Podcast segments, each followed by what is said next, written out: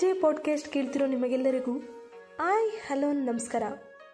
ಇವತ್ತು ನಾನು ನಿಮಗೆ ಅಜ್ಜಿ ಸಾಕಿದ ಹುಂಜ ಅನ್ನುವಂತಹ ಸ್ಟೋರಿ ಹೇಳೋಣ ಅಂತ ಇದ್ದೀನಿ. ಏನಿದು? ಅಜ್ಜಿ ಸಾಕಿದ ಹುಂಜ? ಇದು ಕೇಳಿರೋ ಸ್ಟೋರಿನೇ ಅಂತ ಅಂತಿದ್ದೀರಾ?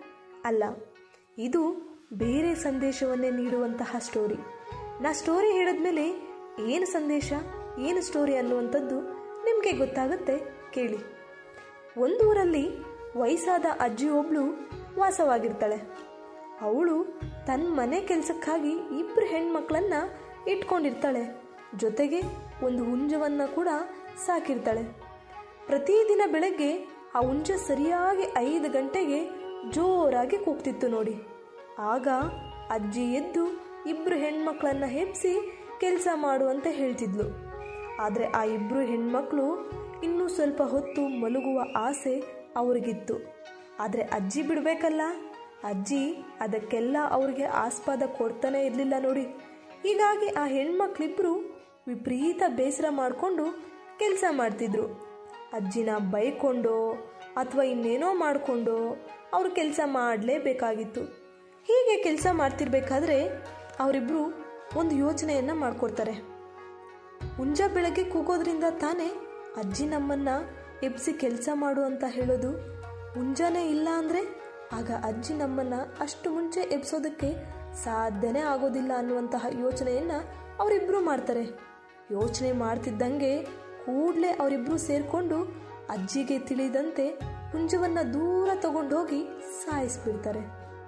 ಸಾಯಿಸ್ಬಿಟ್ಟು ಸದ್ಯ ಮುಗೀತು ಹುಂಜದ ಕತೆ ಅಂತ ಹೇಳಿ ಇಬ್ಬರು ಮನೆಗೆ ವಾಪಸ್ ಬರ್ತಾರೆ. ವಾಪಸ್ ಬಂದ ಕೂಡಲೇ ಇನ್ನೇನು ನಾವು ಆರಾಮಾಗಿ ಸುಖನಿದ್ರೆ ಮಾಡಬಹುದು ಅಂತ ಅವರಿಬ್ಬರು ಅನ್ಕೋತಾರೆ. ಅಜ್ಜಿಗೆ ಒಂದು ಚೂರು ಅನುಮಾನ ಬಾರ್ದಂತೆ ಅವರಿಬ್ಬರು ಸುಮ್ಮನಿರ್ಬಿಡ್ತಾರೆ ಹಾಗೆ ರಾತ್ರಿ ಆಗುತ್ತೆ ಅವರಿಬ್ಬರು ನಿದ್ದೆನೂ ಮಾಡ್ತಾರೆ. ಆ ರಾತ್ರಿ ಅವರು ಅವ್ರು ಅನ್ಕೊಂಡಿದ್ದ ಹಾಗೆ ಅವರು ಸುಖವಾಗಿ ನಿದ್ರೆ ಮಾಡೋದಕ್ಕೆ ಸಾಧ್ಯನೇ ಆಗೋದಿಲ್ಲ ನೋಡಿ. ಯಾಕಂತೀರಾ? ಅವರ ನೆಮ್ಮದಿ ಮತ್ತಷ್ಟು ಹಾಳಾಗಿತ್ತು. ಕಾರಣ ಏನು ಅಂತೀರಾ? ಹುಂಜ ಇಲ್ದಿರೋ ಕಾರಣ ದಿನಾಲೂ ಅವರಿಬ್ಬರನ್ನ ಅಜ್ಜಿ ಐದು ಗಂಟೆಗೆ ಎಬ್ಬಿಸ್ತಿದ್ಲು.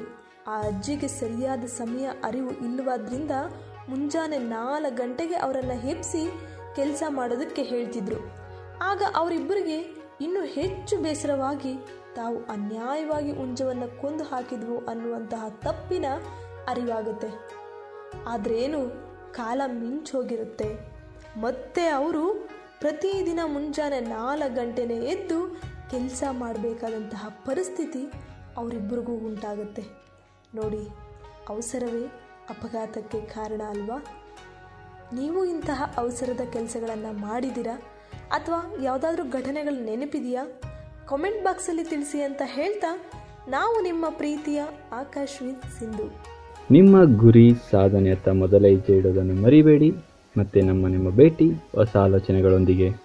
ಧನ್ಯವಾದಗಳು.